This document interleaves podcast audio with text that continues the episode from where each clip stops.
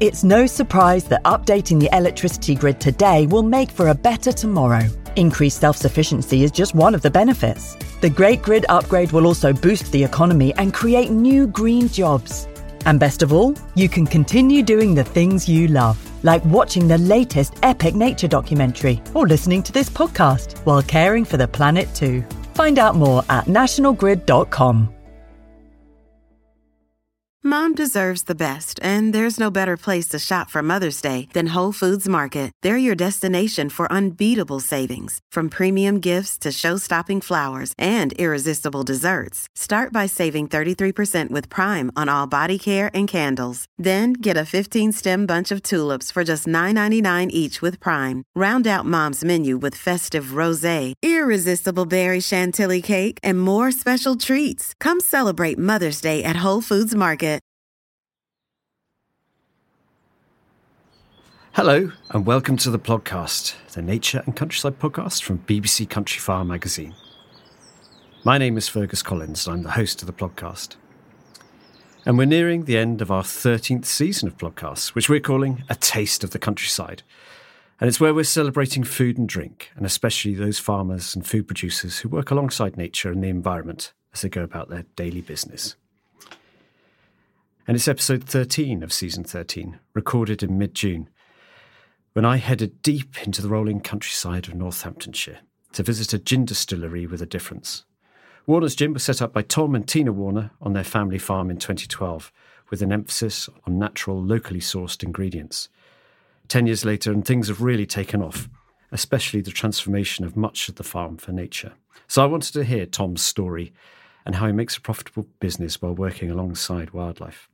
And later, I met with Rachel Sutherland, who has the very enviable job of tasting the gins for quality and for devising new flavours.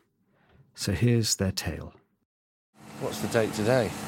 20th of June. The 20th of June. So, um, nine years, six months, and 14 days ago, we launched um, one of the first craft distilleries in the UK, um, but probably what we classify as the first that had no funding, no contacts, uh, and, and, and nothing behind it. So it was sort of real grassroots You just from started nothing. from scratch. Absolutely from scratch. What, what, what prompt, because I'm with, I'm with Tom, Tom Warner, who's the C- your CEO. Tom, Well, founder. I hate Founder. hate CEOs. I feel very official. Um, no, I don't hate CEOs. I hate the title CEO. Yeah, yeah.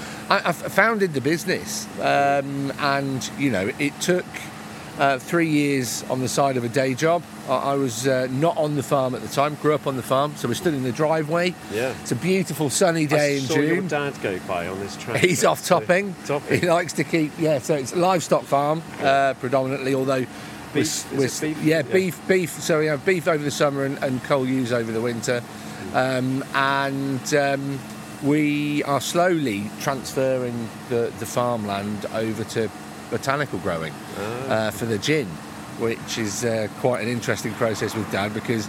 A lot of the stuff that he's been trying to keep out of the fields for a long time, we're now actually planting. off the top. Yeah, exactly. so a bit of a weird, weird uh, transition for him.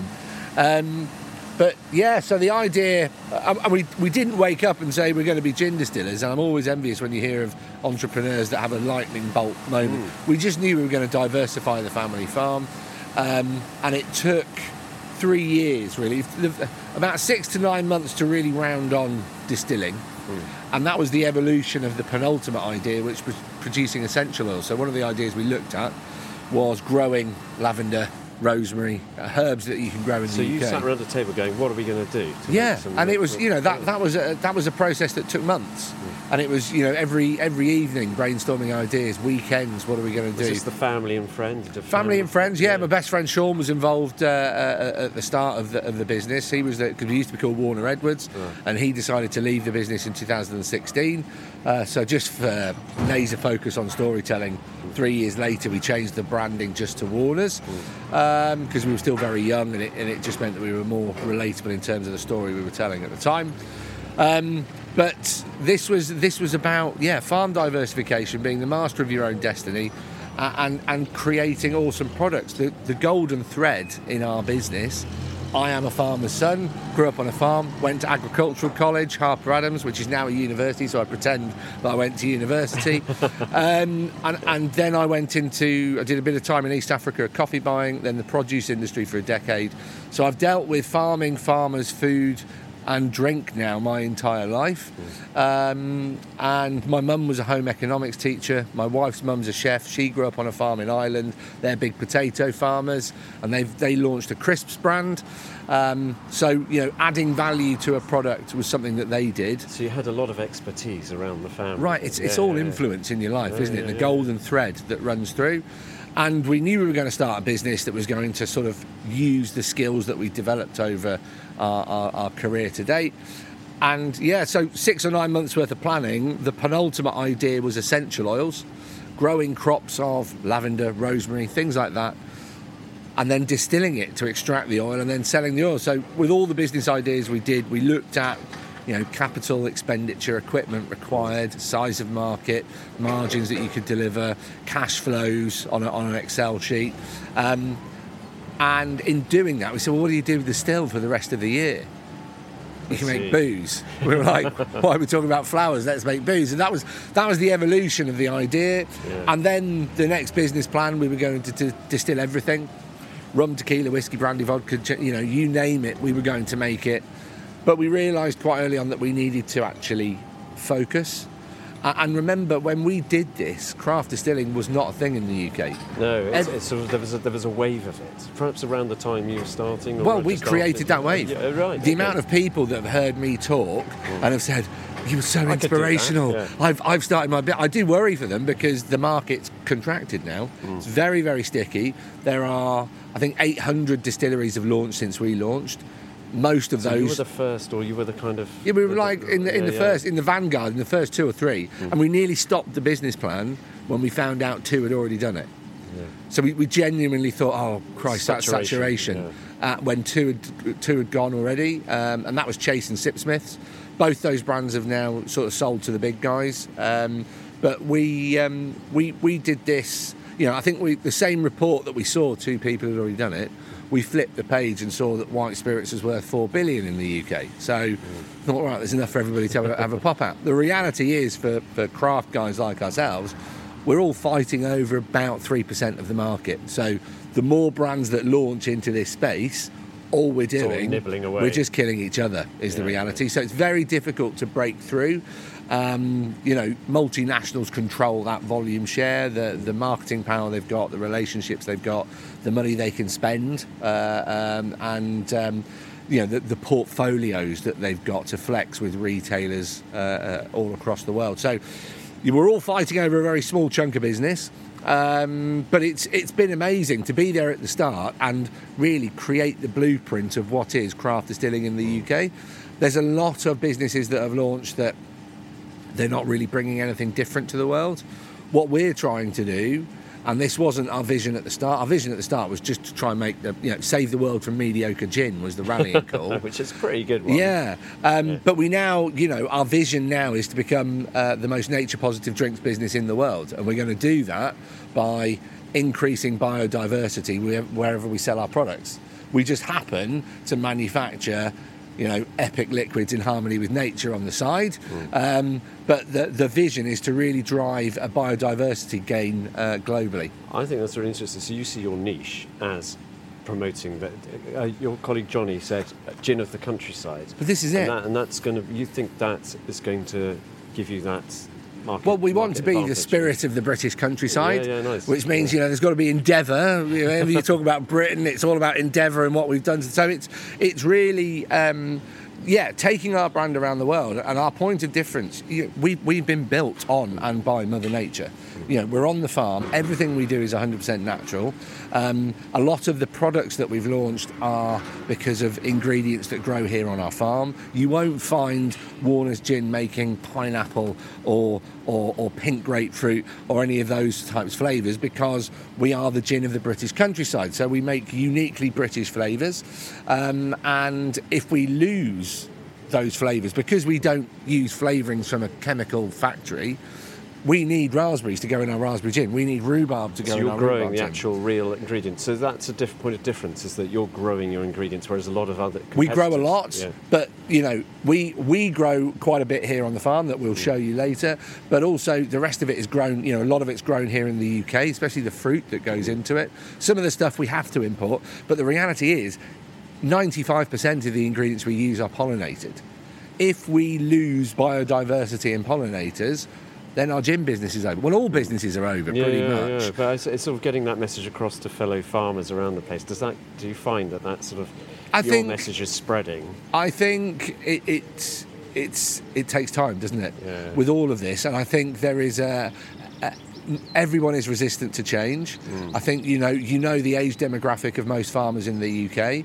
These guys have been doing what they've been doing for a very long time. So getting them on board with change is going to be a slow process, and it's probably we may not get the older generation of farmers into that change. It may be the next generation that come through where we see significant change in, in behaviours. Interesting, interesting. Well, could you show me some of the gin process? Mm. Love to. I'd love to hear about because a lot of our listeners will be gin, gin drinkers, but will they? Do they know how it's made and what it's made from? Because I'm not even sure myself what Well- the basic.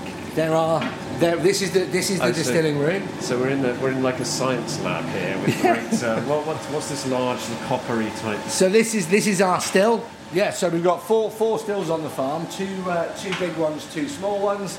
Um, but this is the one we started with. This is Curiosity. It's huge sort of vat really, and with a, a, with a brass copper. What is? It? It's copper, uh, and copper was originally used in distillation because it was really malleable and Yeah. easy to work with. What they subsequently found out, was a fortuitous discovery, is that copper actually absorbs nasty stuff you don't want in the gin. Okay. So um, uh, acid cyanide carbonates, the, Oh, the okay. copper actually absorbs those. So it's a sacrificial relationship. So not only was it easy to make stills out of copper, really good energy exchange as well. So in terms of Con- heating conduct- stuff up, of copper, absolutely. yeah.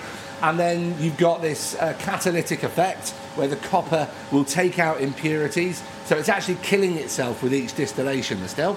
Um, and, and what would. That's interesting. Yeah. It's sacrificial. So they, they are So noble got a- beasts. It's only, it's, only, it's only got a short lifespan. I know that to, to, to keep the nation fueled with gin, stills are dying all around, all around the See, country. there we go. We never knew this. this uh, so what's happening? So where do you start then? You start with a grain, do you? Is that right? Or- Start with the grain. We don't make our own base ethanol because for gin, you know, you need something that's 96% uh, pure. So that's made from what? Just just wheat. wheat. So we're using a wheat spirit. Um, so someone like Cargill's, massive bioethanol producer, they'll produce, and these things are like petrochemical refineries. There are a few people that make their own base spirit. My argument would be that's very inefficient, actually quite costly to the environment, and you're making something that is equal to something that you can buy in. So for gin, we don't buy it in. If you're making a whiskey, then you probably want to go from scratch because it's a more you want more of the flavours coming through from the fermentation. Gin is made from a neutral grain spirit, so it has no taste, flavour, or aroma. ethan- ethanol. But It is ethanol, the chemical. The only way you can get it cleaner is chemical fracking, which you actually have to add chemicals to it to separate, and then it taints it. So you actually get flavour back in. So at 96%, we're completely neutral, and that's what we want as distillers because we want that neutral canvas to then paint all over. Ah, I see. Okay. So many different ways of making gin. The, and a lot of gin is made by just taking that ethanol, pouring flavourings into it from a bottle, Like juniper juice or something. yeah, like yeah, adding adding Oil. sugar, or but the, the thing about flavourings, whether they're natural or whether they're synthetic, they're very na- they're very um, narrow flavour compounds. So the complexity you're getting is, is is very very small. They're quite clumsy, very straightforward on the palate. So you can buy these off the shelf, flavourings. Absolutely. For, um, for and this is how a lot of gin is made. So just pouring flavourings into a big bin with some booze and some water. Probably the way these guys make it, they'll probably add a lot of sugar as a bit well. like how I do my home brew beer. Absolutely, and then it goes off to the bottling line. Yeah. And a, a, a scary amount of premium gin is made that way, which is quite frustrating to us. Everything you'll find out today, whilst you're here, everything we do is very masochistic in terms of the way we make our gin. Sacrificial. Yeah, absolutely. There's a, there's a running theme in the business. Um, we do everything the hardest way possible, pretty much, because it's the best way. You end up with a better liquid, you end up with more complexity, better flavour, and believability for the consumer in the price point. Okay. Um, so it's real craftsmanship. So the still, the way we make gin, all of our gins start as a London dry, which means all the ingredients have to go into the pot at the same time. So people have heard of London Dry Gin, and what does that mean? It's just a technique of. So London Dry is what Britain gave to the world in terms of gin. So the Europeans invented it in the 1250s, Antwerp. Um, that's Oh, really? when so that's when the first gins appeared. Absolutely. So spice trade, Antwerp was the spice capital of the world. Middle Eastern technology comes to Europe with the alembic still. That's when we start fortifying beers and wine. Doctors use this liquid that they called eau de vie, or the Northern Europeans called it um, aquavit, and the Scots call it uisge beatha, which is the water of life. Doctors would then um, basically infuse this with other botanicals. Juniper was added because of stomach complaints. So juniper's meant to sort of make your tummy better if you're ill. So doctors were prescribing early form of gin Yeah. uh, uh, called um, uh, uh, Genever, or Oh, the yes. Dutch called it Jenever. But it was this early days of gin spirit. Then the Dutch had a fight with the Spanish in the 1600s, 30 Years' War. We come over, help them beat up the Spanish like we always love to do. But the, before every battle, the Dutch would have a large shot of their Geneva, and that's where we get the expression Dutch courage. Um, gin comes back, getting drunk and fighting comes back to the UK, which we've specialised in for centuries ever since. but we also started making lots of gin as a nation, and um, we got a Dutch King William comes over, takes the crown, always given the crown depending on which side of the debate you are, and um, he basically promotes the manufacture and sale of gin as a nation to stick two fingers up to the French in terms of suppressing brandy imports, deal with the grain surplus at the time. Um, and this made him very popular. Gin was very, very cheap. It's fashionable, so everybody starts drinking it. So that's the first gin craze. It's basically class agnostic because it's cheap enough for the poor to drink, but it's it's nouveau, so all the rich are drinking it as well. I'm thinking Hogarth paintings of Absolutely, gin that's, yeah, absolutely. That's that sort of period. But that was that was propaganda from the beer industry. oh, was it really? So Okay. if you look at those, the, the, So basic Hogarth essence. was a propagandist. Yeah, for the basic essence of the two. There's two pictures: Beer Street and Gin Alley. Yeah. Beer Street, everybody's well fed, their clothes are in good repair, reading politic, the pawnbrokers are shut down. Um, Gin Alley, all the buildings are falling down, everybody's threadbare, Yeah. they're fighting Babies over. are falling out Yeah, from mother's absolutely, arms, yeah, mother's ruin. Yeah. So the basic message was: gin makes you sad, beer makes you happy. And to this day, we all know someone that goes, "Oh no, I can't drink gin; it makes me cry." Do you think because of that? absolute propaganda from Hogarth still echoing so in the can say modern gin makes you happy. Absolutely, well, booze- this. Uh, Well, I think alcohol is the spirit that disengaged our prefrontal cortex as apes when we started eating sort of fallen fruit that was highly fermented. Um, then we started farming it, sort of, you know, I can't remember how many millennia ago we started farming, but, you know, the bread basket of the world. We started sort of, and arguably, a lot of historians think we, we actually started farming wheat for beer way before and barley way before we were actually using it for um, for, bre- food For bread. Yeah, For- oh, absolutely. So beer before we, so bread. we wanted our booze because, Absolutely. it disengaged our frontal cortex. Well, it, it collaboration. Yeah. It actually made us trust each other, getting drunk, sitting around the campfire, telling stories. So basically, booze made humanity. It made us the species we are today. Um, and you know, we, we still do the ritual. And the ritual is the key thing about all drinking. It's meeting up with friends, relaxing, unwinding, shedding the week's woes, Having a marking, laugh, having yeah. a laugh, relaxing, and disengaging the serious part of our brain. yeah. And engaging that creative endorphin releasing uh, uh, part of, of humanity. Um, we've gone off on a bit of a tangent. This is rather, no, this is great for, a, for a early June morning. I'm feeling like I could do with a drink just to test all these theories. Um, yeah, no, this is great. I, I just while we're standing by the still, how does it actually work though? Because you've already got the uh, Yep. ethanol. So what does the still do? So, so as I said, what I was explaining, wasn't I? London Dry. Yeah. So we make London Dry. London Dry is basically when in London, once we'd established how to make really clean ethanol, we invented a dry. It was called a dry spirit because you didn't add sugar to it. And someone in London in the early sort of mid 1800s created a gin that had not had sugar added. And it was called London Dry Gin. And it's been the quality standard of gin production globally forevermore. Um, and that's how Britain became sort of synonymous with the G&T because we invented London Dry Gin. So we make London Dry Gins to start with, and that means you start with a box of botanicals, like this one over here. So what's that? That's And uh, peel. this, Is that orange that- peel? That's just uh, we've got orange peel in this one, a massive plastic tub of orange peel. and underneath we've got lots of other spices in here. I think we've got some. This is our star anise. we're gin. distilling our Christmas gin here, so we've got chocolate, star Oh, star the smell is incredible. juniper. Um, oh gosh, that is just a heavenly. It is quite Christmassy for midsummer. but, Yeah, uh, but you yeah, know, lovely. Christmas lovely. is now in terms of Well, I production. suppose, yeah, yeah, yeah, yeah. Um, all those ingredients go into the pot.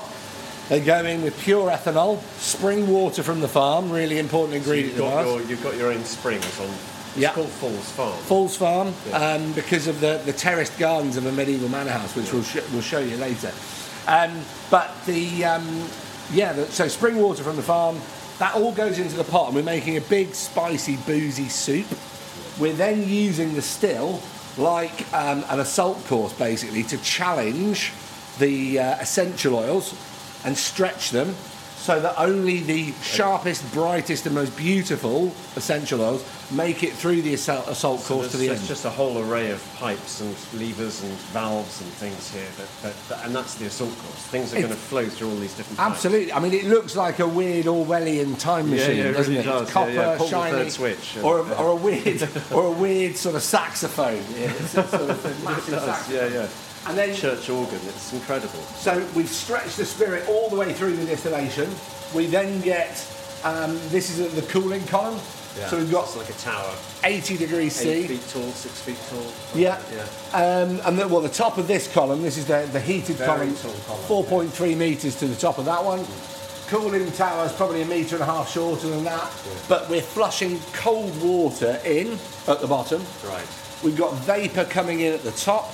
So that's like a column in the middle. The cool water goes around. the- Absolutely, it's a Liebig condenser, if you remember those from A school. Liebig, yes, yeah, Oh, it's, yeah. the, it's the opposite of a radiator. So we've got hot vapour in at the top, cold water flushing at the so cold water on the outside of the pipes, and the vapour comes in at 80 degrees C, and then it comes out here at the bottom, which Oh, we call goodness. the point of pleasure, where the gin is flowing off at it's around like little, 14. It's like a little drinks fountain almost, like you would have at school. But this is pure gin coming This out. is this is uh, it's a roughly 90% ethanol at the moment, Okay. so really really high proof. Dip your finger in, Yeah, okay. have a sip. Evaporates really quickly on the tongue. Oh, wow. That's Christmas cake again, and you get you get some of those chocolate notes. Yeah, that's powerful. I Yeah. mean, that's, the, the flavours are really intense. Really, because it's undiluted. Yeah, So at this point, So we're 90%. yeah.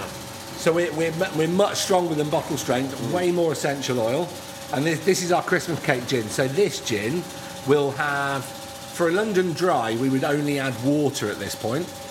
For our Christmas cake, we're going to be adding um, cherry juice, treacle, water, really to give it some unctuous flavour. Yeah, yeah, so winter warmer. Yeah, absolutely. Fantastic. Gosh, okay. It's actually quite a, although it's, you know, three, four metres tall, it's smaller than I expected for a, for a business of your size. This, all the gin goes through here. Yeah, 100%. This is made probably 85 90% of all the gin that we've ever made has come through this still. We've got another one the same size that's only been in operation for about a year now. Okay, so uh, at the top of the farm. Your business is growing and you've got more product. How many bottles, I mean, well, how many litres of gin do you Uh, so this this um, is a 500 litre still, and we roughly get about 270 litres of gin off the distillation. So there's there's days where we might do this twice a day, uh, depending on what's going on. Um, but this is the end of the well, it's the middle of the process because we then have to blend. So depending on what gin's being made, we make I think seven different London dry gins, and each London dry gin is either then goes on to be a London dry gin, so just has water added at the end of the distillation, or it could have rhubarb juice added to be turned into our rhubarb gin, strawberry and blackberry juice to be turned into our, our raspberry gin, sorry, strawberry, raspberry and blackberry juice to be turned into our uh, raspberry gin. Christmas cake, I've just told you, it's got some absolutely those fabulous ingredients. amazing- So from just adding water through to lots of different types of juice, um, is the next phase, and then that goes to our bottling hall, which is 10 minutes down the road. Um, and we, we put it into put it into bottles. Yeah, very pretty bottles, I think. I Yeah. think they're kind of. Um, I, I have seen a few in the shops and a few samples Yeah. come my way. But um, so, what's the next process? This is it. This? Well, this we're sort of seeing the middle process. The, the big part of the process that we haven't seen yet is the um, the growing operation. Yeah, yeah. So actually, the, the ingredients. I'll take you up to the lab. Yeah. Okay. And because of the heat of the still rising, we actually use this space for drying.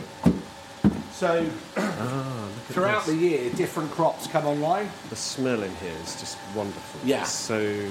Um, what can I smell? I mean, there's, so you've got drying racks here. Yeah, drying racks, and these literally we are cycling throughout the growing season, which we started drying quite early this year with the Angelica harvest. We were harvesting as early as February, actually, Angelica root. Um, the Angelica harvest is pretty much done.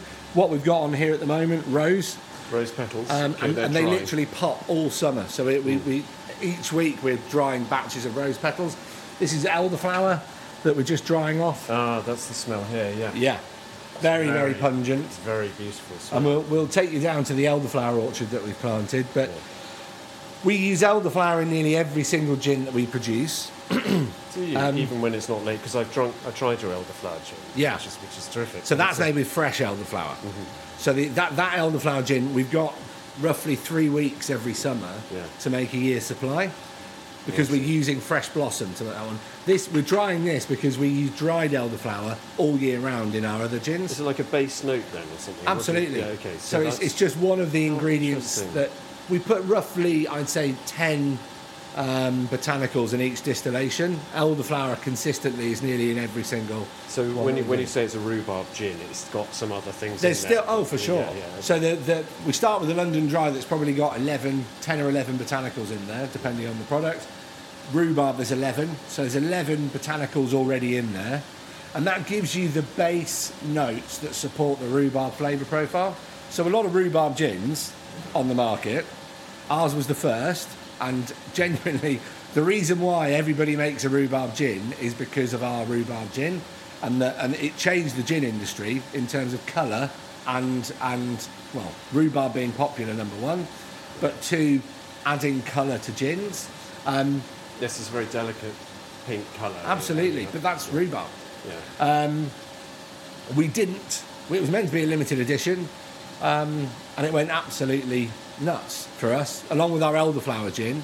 Those two gins, and we never get the credit for this.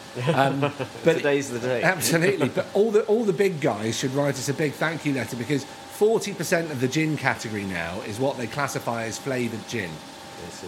Now, That's a consumer-led thing, is it? Or Yeah. the, the people just really it made the- gin slightly more accessible. I think a lot of it is driven by the alcopop generation maturing Hmm. and, and wanting to get into gin and tonics and finding something that was a bit sweeter. Yeah. Um, we did this using Mother Nature. So our elderflower and rhubarb gins, you know, inspired by the British countryside, grown in the British countryside. El- it was my mum's recipe, the elderflower. She she came into the kitchen as we were developing our first London Dry, summer 2012. My mum came into the kitchen with a bottle of gin, um, and she'd she'd taken a double measure out of it, put um, some fresh elderflower and two teaspoons of sugar. So it's slightly sweeter, slightly more floral. We tasted that, and that was that's going to be our second a product. revelation. This Yeah. is this is amazing. So we launched with our Harrington Dry, our first product, and then we launched our elderflower gin summer 2013. And we didn't make enough. We didn't realise. We thought we'd made loads. Right, this is. We'd sold 2,000 bottles of our dry gin at that point, and we thought we'll make 2,000 bottles of our elderflower gin. It sold out in eight weeks. The- It's just it hadn't been done. This flavour. How does it feel when that's that works? Oh, it's amazing. This must be a great. well, it's, it's great gutting as well because you're like, Christ, we should have made ten times as much. yeah. But th- this is the point. Because we use Mother Nature and we use it fresh, we had to stop the sale once we'd run out, and we couldn't launch that product again until summer 2014. So you could have a disappointment factor there. W- But also, we use fresh elderflower. Yeah, yeah, yeah. All of our competitors just buy elderflower flavourings. yeah, cordials or Yeah, whatever. we, we don't do that. So it's Mother Nature only. So we had to wait until summer 2014 to launch it again. In the meantime, um, we, we, we launch or we, we get some rhubarb and um, design our rhubarb gin to launch September 2014. So relaunch the elderflower, then launch the rhubarb. So you've got a almost seasonal. Absolutely. Yeah. And again, the rhubarb gin is made by squeezing rhubarb through a cider press and using the juice instead of water to cut the spirit to bottle strength. So a third of every bottle is rhubarb juice. So this is this was brand new for booze. Going back to just juniper. Does juniper go in every gin? Yeah, mandatory so- ingredient. Okay, that's a, well, just what something I wanted to kind of establish because it's sort of we haven't even talked about juniper yet. Yeah. it's the kind of fundamental. So that's that's your mandatory gin ingredient. To make to be a gin, it has to have juniper. Yeah, and it should it should, and this is where the grey line is, or, or, or blurry line. Sorry, it should be predominantly juniper flavoured. There are lots of traditionalists in the industry that that hate all of the newfangled gins that are out there. as Well, it's not predominantly a juniper. Well, Monocles are popping out yeah, across the empire. Absolutely. Well, this is it. Juniper is the largest ingredient that goes into every distillation that we do. The sad thing about a lot of the flavoured gins that are being made, and I would doubt that any junipers come anywhere near them. And actually, what really, we're seeing, it's just pure spirit. what we're seeing is ethanol flavourings, and if it's a rhubarb, let's say it's a rhubarb and ginger gin, they've probably only added rhubarb and ginger flavouring. So it's more, probably, Is that more a vodka? Uh, well, this is it. Some of these gins are still charging the same price we do, or getting on that way. When, in fairness, when you actually look at how they're made, they should be at least a tenner a bottle less Yeah. at, at point of process. So there's been a tsunami explosion for the consumer. Everybody uses clever marketing language. We try and just, if it what it says on the bottle, it, it is, but the word inspired by is just this marketeer's dream Va- vaguely went near at some stage. well, yeah. okay. But if it's inspired by, what does that mean? Oh, it's inspired by raspberries. There's absolutely no raspberries in it, but it's inspired by. So I think consumers, and but this is the same with everything. You know, we've there was the whole thing of supermarkets inventing farm names for products to look like they've come direct from farmers, and for us, transparency is is so key. Authenticity, believability. But people mimic us all the time and use language that sort of means they can use much simpler, much cheaper, Yeah. really terrible ingredients. Okay. But spirits is one of the only f- products in the world that you can consume, and there are no ingredients on back of pack. Why is that? Is it because that Just no one wants it because they get away with murder. the the okay. quality of ingredients that a lot of people use in booze is horrific. But as consumers, we never, you know, we think about food and traffic light symbols and all of that. Um, with booze, you know, it's it's a contentious place to talk about what's a good and what's a bad ingredient because in general, booze is bad, right? Because it's it causes alcoholism. Um, there's a lot of calories in ethanol, health. But you know, I would argue as as many bad things as there are, you know, there's a lot of studies that are starting to show people that actually drink and socialise have a longer life expectancy because of just that camaraderie and the ritual and what that builds. So it's it's really dodgy ground. So when you start trying to say, oh, but ours is ours is ours is way better because of the quality of ingredients, it's it's sort of dodgy ground. I would always advocate putting ingredients on back of pack, telling the world what's in it. Uh, we've got absolutely nothing to hide. We're 100% natural as a brand, um, and we want the world to understand. You know, one, when you make something that's that's symbiotic with Mother Nature, it tastes better, but it also does better for the planet at the same time. Tom is just taking me to the bar where we can. Oh, there we go. That wasn't far either. No, it's quite, it's quite a bijou site. This is great. So we're instantly from. This is So this was our a bit more office. peaceful here. Ah, okay. So when we a launched. Um, and it was it used to be an old tack room in Garden Shed, so we got the old saddles up on the wall there. Ah, yes. Um, back in the this is a lovely building, day. sort of wood framed, and and you've got the garden. Is this part of your botanical garden? So this was this was Botanical Garden One that you can see through the window, um, and it used to be lawned and bordered as a garden. Um, It's and full of raised beds with lots of herbs and and just interesting flowers and things. Yeah. So it was. It was. The, the, this. This was my. Um, I was out there in 2015, and my mum passed away in 2014. And she'd been inspirational in a lot of the recipes that we launched with as a business. And as I said, keen cook, keen gardener, farmer's wife, awesome mum, made me the magic uh, uh, sort of person that I am today. and we weren't looking after her garden particularly well. I was quite, you know, it was only a year after she passed roughly. And I was a bit annoyed that we, we weren't, but you know, the business was red hot, very, very, very difficult times.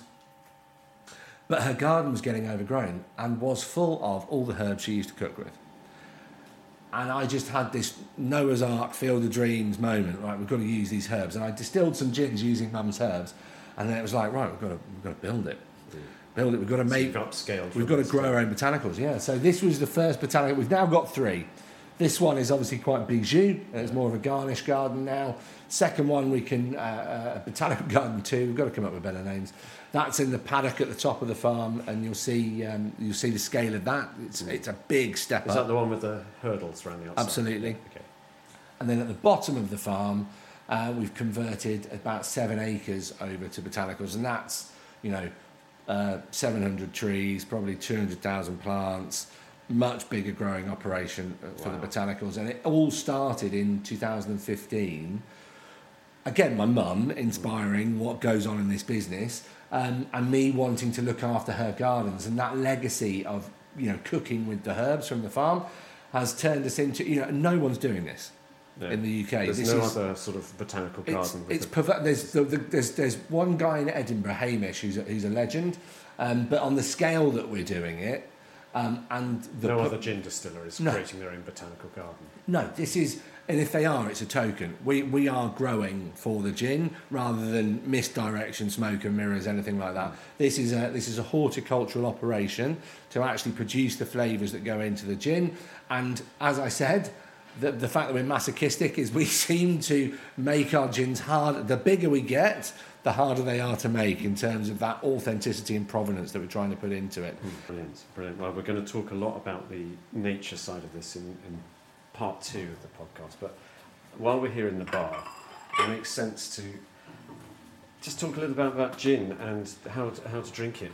Yeah. because Well, I'll- I'll grab some ice. wax and tonic. Would you like to, or should, should, would you try it? Do you want to try Yeah. anything neat, or would you like a? a- Let's try one neat and then try Yeah. one with tonic because You want something.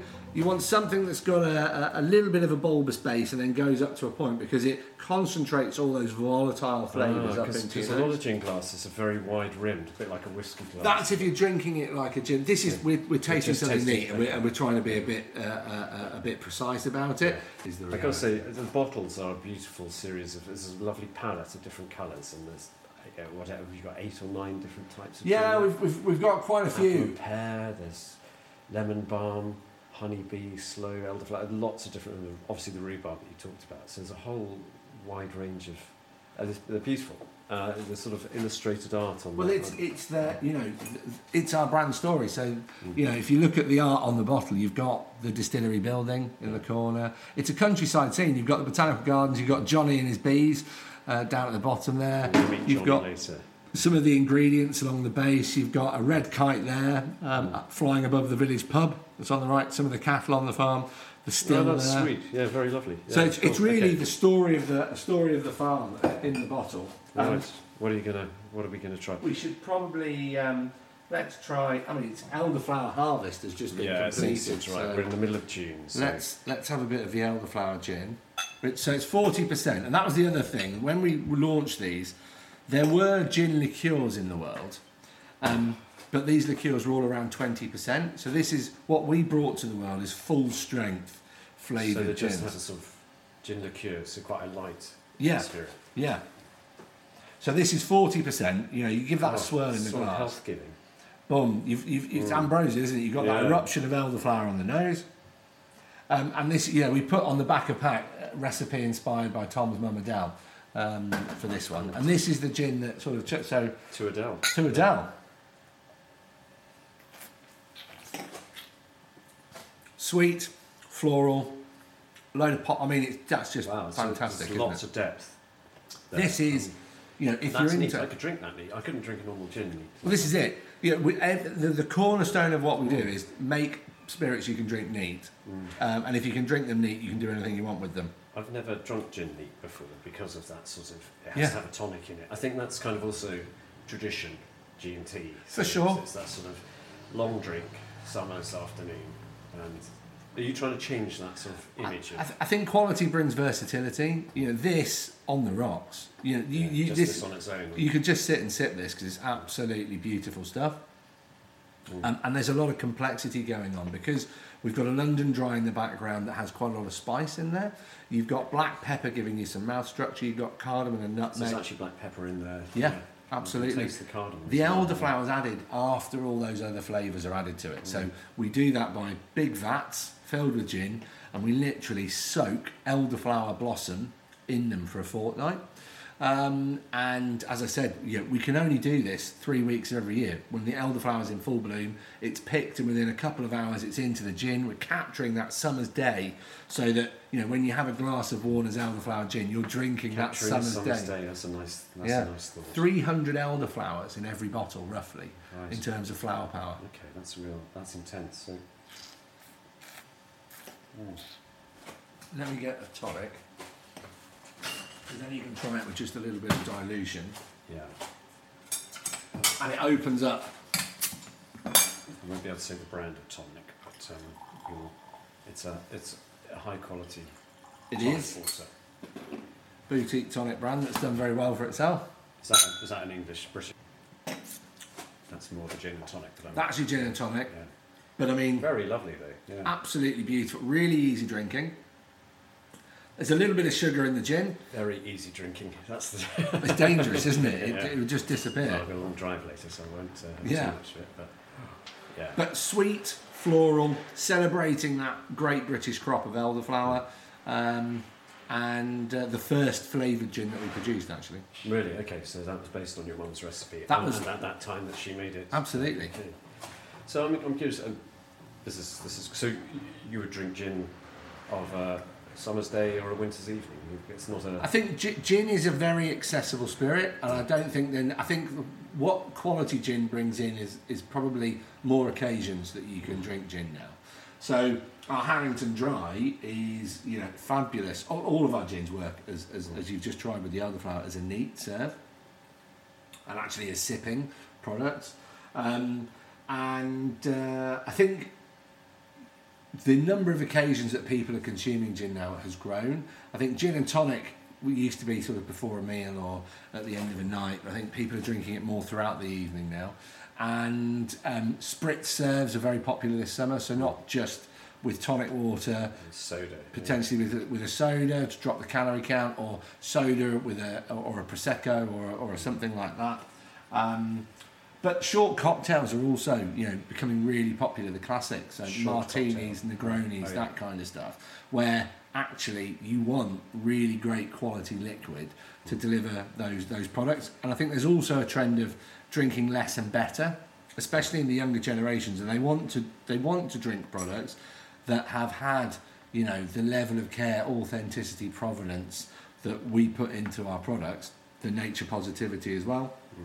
so that they might not go and you know I grew up in the 90s and, and that was about going out and seeing how many pints you could drink of an evening without dying whereas I think the younger generation now are far more sensible than we've Yeah. ever been they will drink fewer drinks but they will drink more special drinks when they're on a night out yeah, absolutely Yeah. How interesting. Yes, I remember those nights. Yeah. And uh, yeah, we were a bad generation we were terrible yeah we might live longer though because we got rid of our front. yeah absolutely Uh, I want to ask you because your mum's obviously been really influential in this. Uh, your dad's traditional beef farmer. Yeah. How does he take on board a gin business on his on his land? Is he sort of like in with it, or is this like my son's gone and done this newfangled thing and I don't get it? I think it depends on the day of the week. He can he can either be really on board and very very proud, or we can be an absolute nuisance and in the way, and uh, uh, that. But you know, it's, it's typical farmer, I suppose. Um, and uh, uh, in, in general, he's massively supportive and proud of what we've done. Um, but we are, you know, each year we, we nibble off a little bit more of the yeah, farm. what I was thinking. You're turning over his grassland that he's nurtured for Yeah. cows, for beef cattle, Yeah. into fancy herbs. And Oh, things. growing elderflower, and and Yeah, one of the other products that we've started growing a lot of is dandelions. As you can imagine, actually growing dandelions. we're actually for, for our for our rum product that we produce. Um, okay. it's a it's a spice that you can produce in the British. trash and treasure. Yeah, so this this this Oh, um, that's, that's curious. one person's trash is another person's treasure. Well, uh, it's about flipping the perspective on ingredients. So we use weeds and food waste to actually flavour this one. So dandelion root's a really big ingredient in the That's rum. incredible. Um, Yes. Yeah, super tasty. But you're, so you're growing dandelions, and he's probably been spending most of his life getting rid of them. getting rid of them, yeah. Same with elderflower. You know, farmers spend their lives pulling elderflower out of hedges, and we've got an elderflower orchard um, on And the what's he say to you? Tom, I'm disappointed. no, he's just like, "Are you sure?" And I'm like, "Yes, Dad. Yes, Dad. Do you need to do that? Yes, Dad." Um, and it, you know, it's it's hard because he's done certain things all his life, and and when we first launched, I think his biggest thing was, "But why are people going to buy yours?"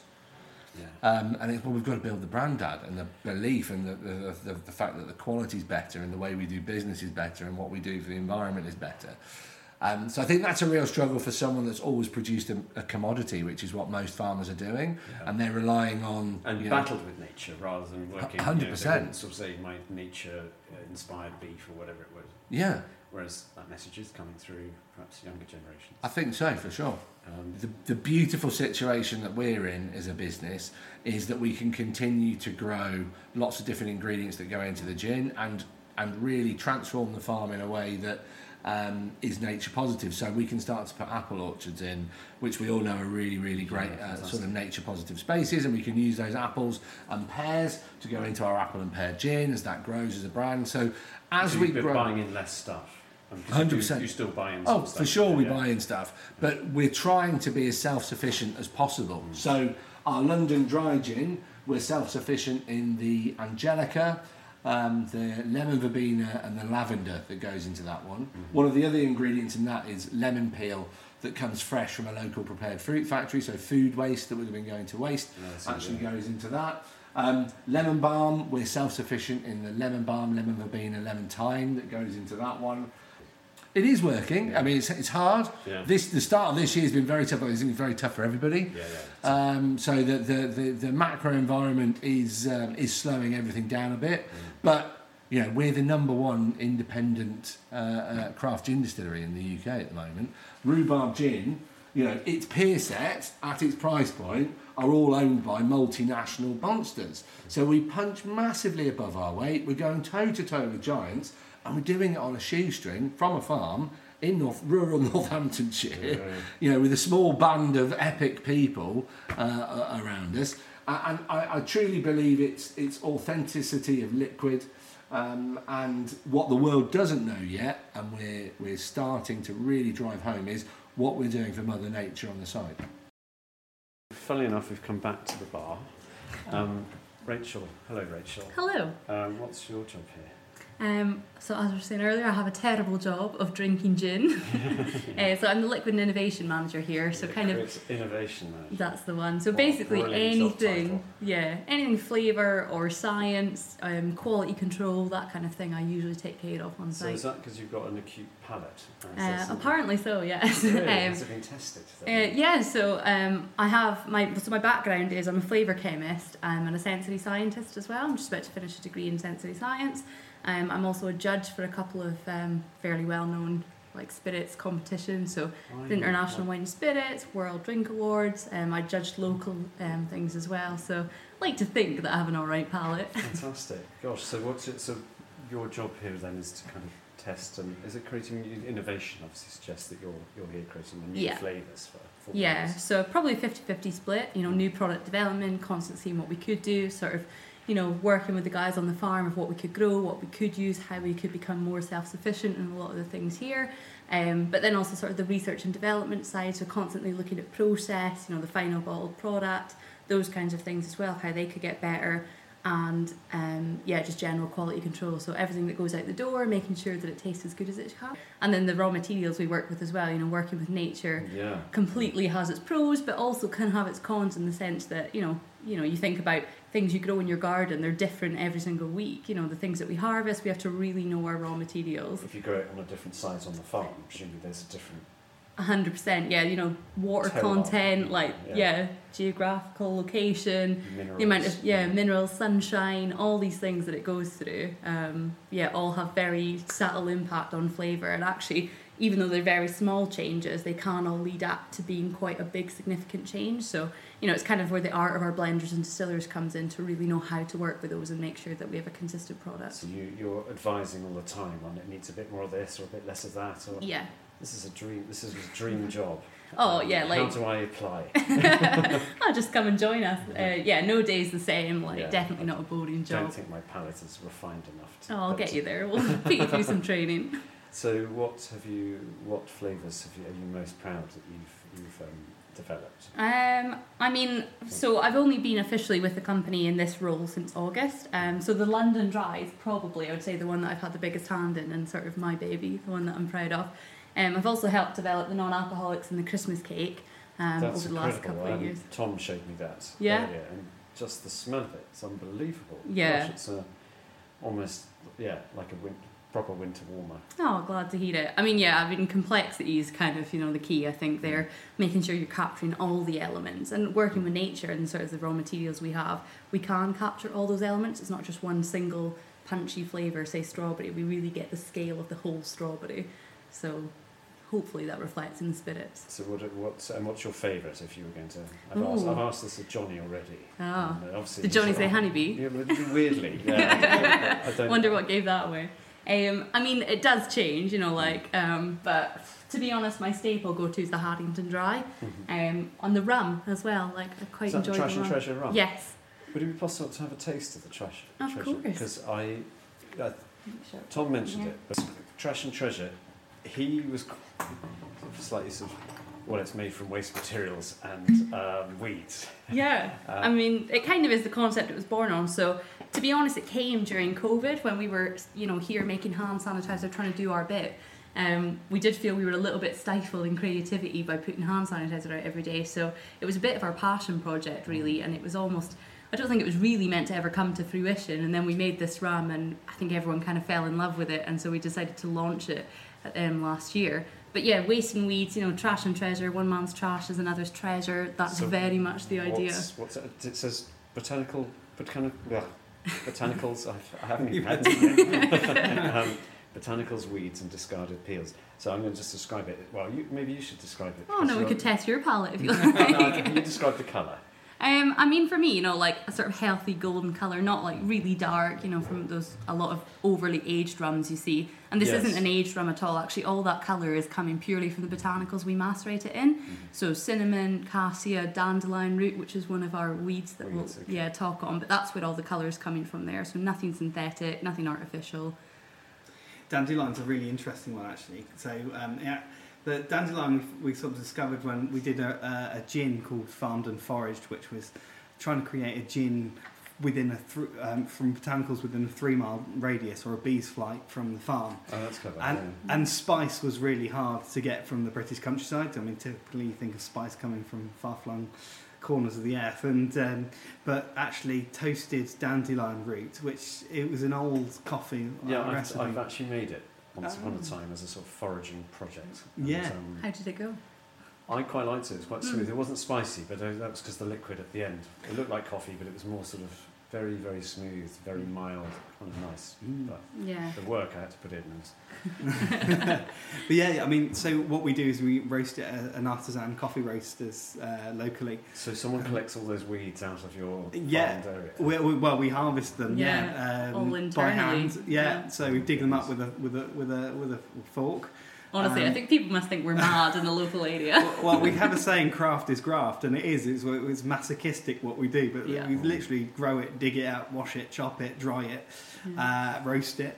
Uh, so there's a lot of work that goes into it. Um, Even during COVID, I mean, obviously we had- weren't growing it to scale at that point. You should see the state of my garden from where it's very obvious that things have been dug out and they've never quite grown back. Yeah, but you got rid of all your dandelions. yeah, I Yeah. did. But um, but you know, again, linking back to the role that dandelions play, you know, just eight dandelion um, plants are enough to support fifteen thousand bee flights, Really? bee foraging flights. Yeah, Really?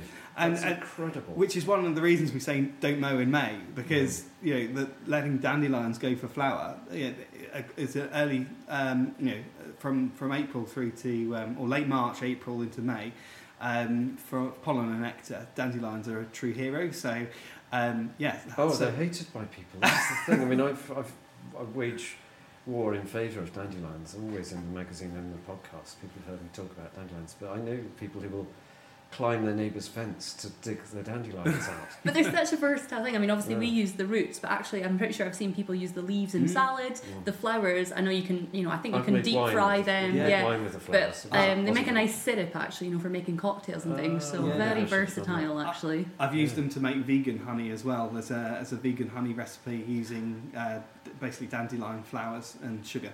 Never let me try that.